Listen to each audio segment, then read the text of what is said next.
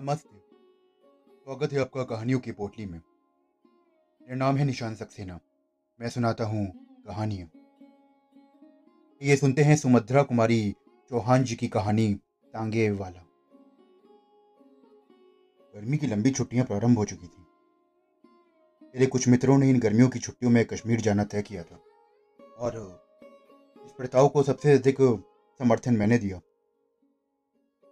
लोग जाने की पूरी तैयारी कर चुके थे कि अचानक यात्रा के दो दिन पहले मेरे एक मित्र रामकृष्ण का एक आवश्यक पत्र आया। पत्र के अनुसार मुझे अपनी कश्मीर यात्रा स्थगित करनी पड़ी। मैं अपने मित्र से मिलने उसके गाँव की ओर चल पड़ा। जिस स्टेशन पर उतरना था, गाड़ी वहाँ दोपहर एक बजे पहुँची। चिल्लाती धूप, लू की लपट और कच्ची सड़क की धूल। मेरा गाँव तक जाने का साहस न हुआ। मैंने सोचा कि शाम को जाना ही ठीक होगा। आगे वाले कम थे और उतरने वाले और भी कम। आगे वाले सवारी लेकर चल पड़े। खाली तांगों वालों को चलने का उपक्रम कर रहे थे। तभी एक अच्छा सा तांगा घोड़ा देखकर मैंने उसे बुलाया। आगे वाले ने आकर सलाम किया। मैंने कहा कि, देखो भाई मुझे गाँव जाना है, पर मैं इस धूप में ना जाऊँगा। शाम को पाँच गरीब बजे करीब जाऊँगा। तुम ठहरोगे? जी हजूर, ठहरूँगा। किराया क्या होगा? हजूर, जो आप खुशी से दे दे, मैं वो ले लूँगा। खुशी की बात नहीं है, ये बताओ कि रेट क्या है? तेईस मील है ना हुजूर? आप दूसरों से पूछ लीजिए। पाँच रुपए पूरे तांगे के होते हैं, फिर चाहे एक सवारी हो या तीन। मैं इतना नहीं दे पाऊँगा। इसीलिए तो मैंने आपसे कहा था, हुजूर, कि जो खुशी हो वो दे दीजिएगा। उसे कुछ पैसे देकर वेटिंग रूम में चला गया। शाम के छह बजे हम लोग खा पीकर खाने का कुछ सामान रखकर गाँव की ओर रवाना हुए। इसे तांगे वाला कहता था कि तेईस मील दो घंटे में खुशी से ले जा सकता है, पर स्टेशन से आगे दो मील के बाद ही कच्ची सड़क प्रारंभ हो जाती है, इसलिए देर लगेगी। मोटे साहब से हम चार घंटे बाद गाँव पहुँचेंगे। स्टेशन की सीमा पार करते ही किसानों के साफ़ सुथरे लिपे पुते छोटे छोटे घर और हरे भरे खेत बड़े ही सुहावने जान पड़े। साथ भी ना बच पाए थे कि पूर्णचंद्र ने सहस्त्रों घड़े दूध पृथ्वी पर उड़ेल दिए। दिन की लू अब ठंडी हवा में परिवर्तित हो चुकी थी। हम इस सुहावने दृश्य को देखकर मैदान में पहुँचे। अब रास्ते में दोनों ओर खाली मैदान था। दूर पर एक आधा पेड़ निर्जन में ऐसा जान पड़ता था जैसे कि वो किसी की प्रतीक्षा कर रहा हो। मैंने सोचा कि चांदनी रात की वो एक आभा एक साथी के अभाव में उतनी सुखदाई ना हो सकेगी जितनी होनी चाहिए। मैंने तांगे वाले से पूछा कि जो कुछ धीरे धीरे गुनगुना रहा था। क्यों भैया? कितने मील आ गए हैं हम? जी, हुजूर, कुल सात ही मील तो आए हैं। वो फिर से गाने लगा। हम फिर से वतन अपना स्वाधीन बना लेंगे। मैंने जरा सतर्क होकर तांगे वाले की ओर देखा। अदर का कुर्ता और गांधी टोपी उसके सर पर थी। मैंने सोचा कि इसीलिए वो स्वाधीनता के गीत गाता है। मैंने तांगे वाले से पूछा कि तो भाई कितने दिनों से तांगा हाक रहे हो? हुजूर, कोई पाँच साल हुए हैं। किसी की नौकरी करने से तो अच्छा है। तबीयत हुई जोता, ना तबीयत हुई तो बैठे रहे। अरे, किसी की ताबेदारी नहीं है। अपने मन का राज है। सामने चलकर नदी थी। नदी का पुल पार करते ही तांगे वाले ने तांगा रोक दिया और बोला कि यहाँ जरा आराम कर लीजिए। नदी का पानी बहुत साफ़ और मीठा था। कहते हैं कि सन सत्तावन के गदर में तात्या टोपे दुश्मन की सेना को छूटते हुए यहीं से नदी के पार चले गए थे।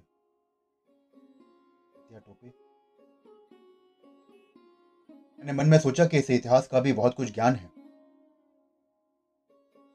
वाला फिर बोला कि हुजूर तात्या टोपे नदी के पार जाना चाहते थे। फिरंगियों की सेना ने उन्हें चारों ओर से घेर लिया था। फिर भी हुजूर वो इतना तेज और फुर्तीले थे कि चार पाँच बड़े बड़े फिरंगी अफसरों के सामने से निकल गए। और उनमें से कोई भी उनका कुछ ना कर सका। मुझे तांगे वाले के मुँह से इतिहास की कहानी बड़ी रोचक लगी। मैं जानता था कि आखिर इस तांगे वाले के मन में है क्या। मैंने फिर पूछा अच्छा जी, फिर क्या हुआ? बोला कि सन सत्तावन के गदर में अगर हिंदुस्तानियों में एका होता तो पासा ही पलट जाता। पर तकदीर और फूट जो ना कराए सो थोड़ा। मौलवी अहमद शाह और तात्या टोपे सरीखे देशभक्त, वीरों को भी हमी से धोखेबाजी मिली है। खून खोल कर उठता है हुजूर जब बात सोचता हूँ तो। पढ़े लिखे हो क्या? नहीं जनाब। बहुत कम हिंदी अच्छी तरह लिख पढ़ लेता हूँ। अंग्रेज़ी भी थोड़ी जानता हूँ, पर हुजूर जब से सत्तावन के गदर का इतिहास पढ़ा और ये जाना कि फिरंगी कैसे आए और कैसे फैल गए। ये जाना तब से हुजूर बदले की भावना में दिन रात जलता हूँ। सरकारी नौकरी भी इसीलिए नहीं की। मेरा बाप तो डीसी की अर्दली में था। मुझे भी वहाँ जगह मिल रही थी, पर मैंने तो ठोकर मार दी। माँ बाप नाराज़ हो गए। जैसे तैसे दिन काट लिए। अब तांगा चलाता हूँ, पर साहब तांगे पर किसी साले फिरंगी को नहीं बैठाता, और ना ही कभी भी हाँकूँगा। क्यों भाई? फिरंगी को ना बैठाने की कस्में क्यों खाली हैं? सारे हिंदुस्तान में गदर के समय क्या क्या जुल्म किए हैं? अरे, गाँव के गाँव जला दिए, औरतों को बेइज्जत किया, निरपराध लोगों को के मुँह पर तोप से उड़ा दिया। और फिर सत्तावन की दूर बात थोड़ी है, साहब। अरे, अभी की ही बात है। पंजाब में उन्होंने क्या कम किया है? जलिया वाला बाग को कौन भूल जाएगा? आओ, ताज़ा है हुजूर। फिरंगियों को देखते ही उस पर नमक पड़ जाता है। इसलिए मैंने कसम खाई है कि कभी इन्हें तागे पर ना बिठाऊँगा। मेरे मन में तो बार बार इनके लिए बदला लेने के चाहत होती है। में हम नदी किनारे पहुँच गए। एक चट्टान पर बैठ गया और साथ ही दूसरी चट्टान पर तांगे वाला खड़ा था। उसने एक लोटा पानी भरकर मेरे पास रख दिया। नहीं जी तांगे वाले, मैं तो नदी पर ही हाथ मुँह धोऊँगा। पर हाँ ये बताओ कि तुम्हारे विचार तो क्रांतिकारियों जैसे हैं। क्या नाम है तुम्हारा? किसी क्रांतिकारी को जानते हो? जी, मेरा नाम रामदास है और मैं किसी क्रांतिकारी को नहीं जानता। हाँ नाम सुने हैं। उन लोगों के जीवन चरित्र पड़े हैं। पर उन लोगों में भी मुखबिर बनने वालों की कमी नहीं, हुजूर। नहीं तो उन लोगों में भी अब तक कुछ हो गया होता। महात्मा गांधी के सत्याग्रह आंदोलन में भी बहुत दिनों तक मैं शरीक रहा था। दो बार जेल भी हो आया हूँ, हुजूर, पर अब तबीयत नहीं मानती। मेरे अंदर से तो जैसे कोई पुकार उठता है, गदर। सन सत्तावन का सीन एक बार दोहराया जाए, इन फिरंगियों से कस कर बदला लिया जाए, तभी हमारे देश का उद्धार होगा। हम निहत्ते कैसे बदला ले सकते हैं, रामदास? सन सत्तावन की बात और थी अब हमारे पास हथियार थे, और अब तो हम लोग बिल्कुल पंगु बन गए हैं। हुजूर, यही तो बात है। हमने जबान खोली, और हमारे ही भाई बंधु हमें गिरफ़्तार करने आ पहुँचे। हमारे ही हमी को सजा सुनाएँगे, हमी पर पहरा रखेंगे। अगर ये सब एकमत होकर काम करते तो हुजूर हथियार उठाने का कोई ज़रूरत ही नहीं थी। हमारा स्वराज हमारी मिट, मुट्ठी में जानिए। लेकिन अब दस सच्चे जी से काम करेंगे तो बीस तो धोखा देंगे ही। अगर हिंदुस्तानियों में एकता होती तो क्या मुट्ठी भर विदेशी हम पर शासन कर सकते हैं। अंगे वाले ने एक दीर्घ सांस ली और हम दोनों उठकर नदी में हाथ मुँह धोने लगे। इसी समय बड़े ही करुण स्वर में किसी के गाने की आवाज़ आई। थोड़ी देर बाद जिधर से गाने की आवाज़ आई थी, उधर से बिलक बिलक कर रोने की आवाज़ आने लगी। मैंने चौक कर देखा तो तांगे वाले ने बताया कि एक पगली है। कभी कभी इधर दिख जाती है और अक्सर रात के समय गाती है। कभी हंसती है और कभी रोती है। कहते हैं कि सन सत्तावन के गदर के समय सम्राट बहादुर शाह को जब कैद में डाला गया और उनके शहजादों को मार डाला गया उनके महल में कुछ बेगमें कीमती जेवर इत्यादि छीन लेने के बाद दर दर छोड़ दी गई थी। ये पगली उन्हीं में से कोई है।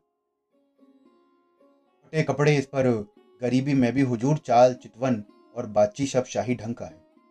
ये मामूली औरत तो नहीं जान पड़ती। अच्छा तुम एक काम करो कि उस स्त्री को बुलाओ, मैं उससे बात करूँगा। वो किसी से नहीं बोलती हुजूर। ना किसी की तरफ़ देखती है। कहाँ रहती है, क्या खाती है, कोई नहीं जानता। कभी कभी यहीं नदी किनारे दिख जाती है। ना जाने कितने वर्षों से इसी तरह गाती है, रोती है और हंसती है। पर आज तक कोई उससे बात ना कर सका। मैं आश्चर्य में था। खाना खाकर हाथ मुँह धोकर हम लोग फिर तांगे पर आ गए। तांगे वाला ना जाने कितनी बातें मुझे बताता चला। शुरू शुरू में तांगे पर बैठकर मैंने एक साथी के अनुभव अभाव का अनुभव किया था। ये तीस मील कब खत्म हो गए मुझे पता भी ना चला। गाँव में पहुंचकर जब तांगे वाले ने मुझसे पूछा, यही गाँव है, इसके मकान पर चलना है आपको? मैंने जाना कि तेईस मील की यात्रा समाप्त हो गई। दोस्तों, अभी आप सुन रहे थे मेरे साथ सुभद्रा कुमारी चौहान जी की कहानी तांगे वाला।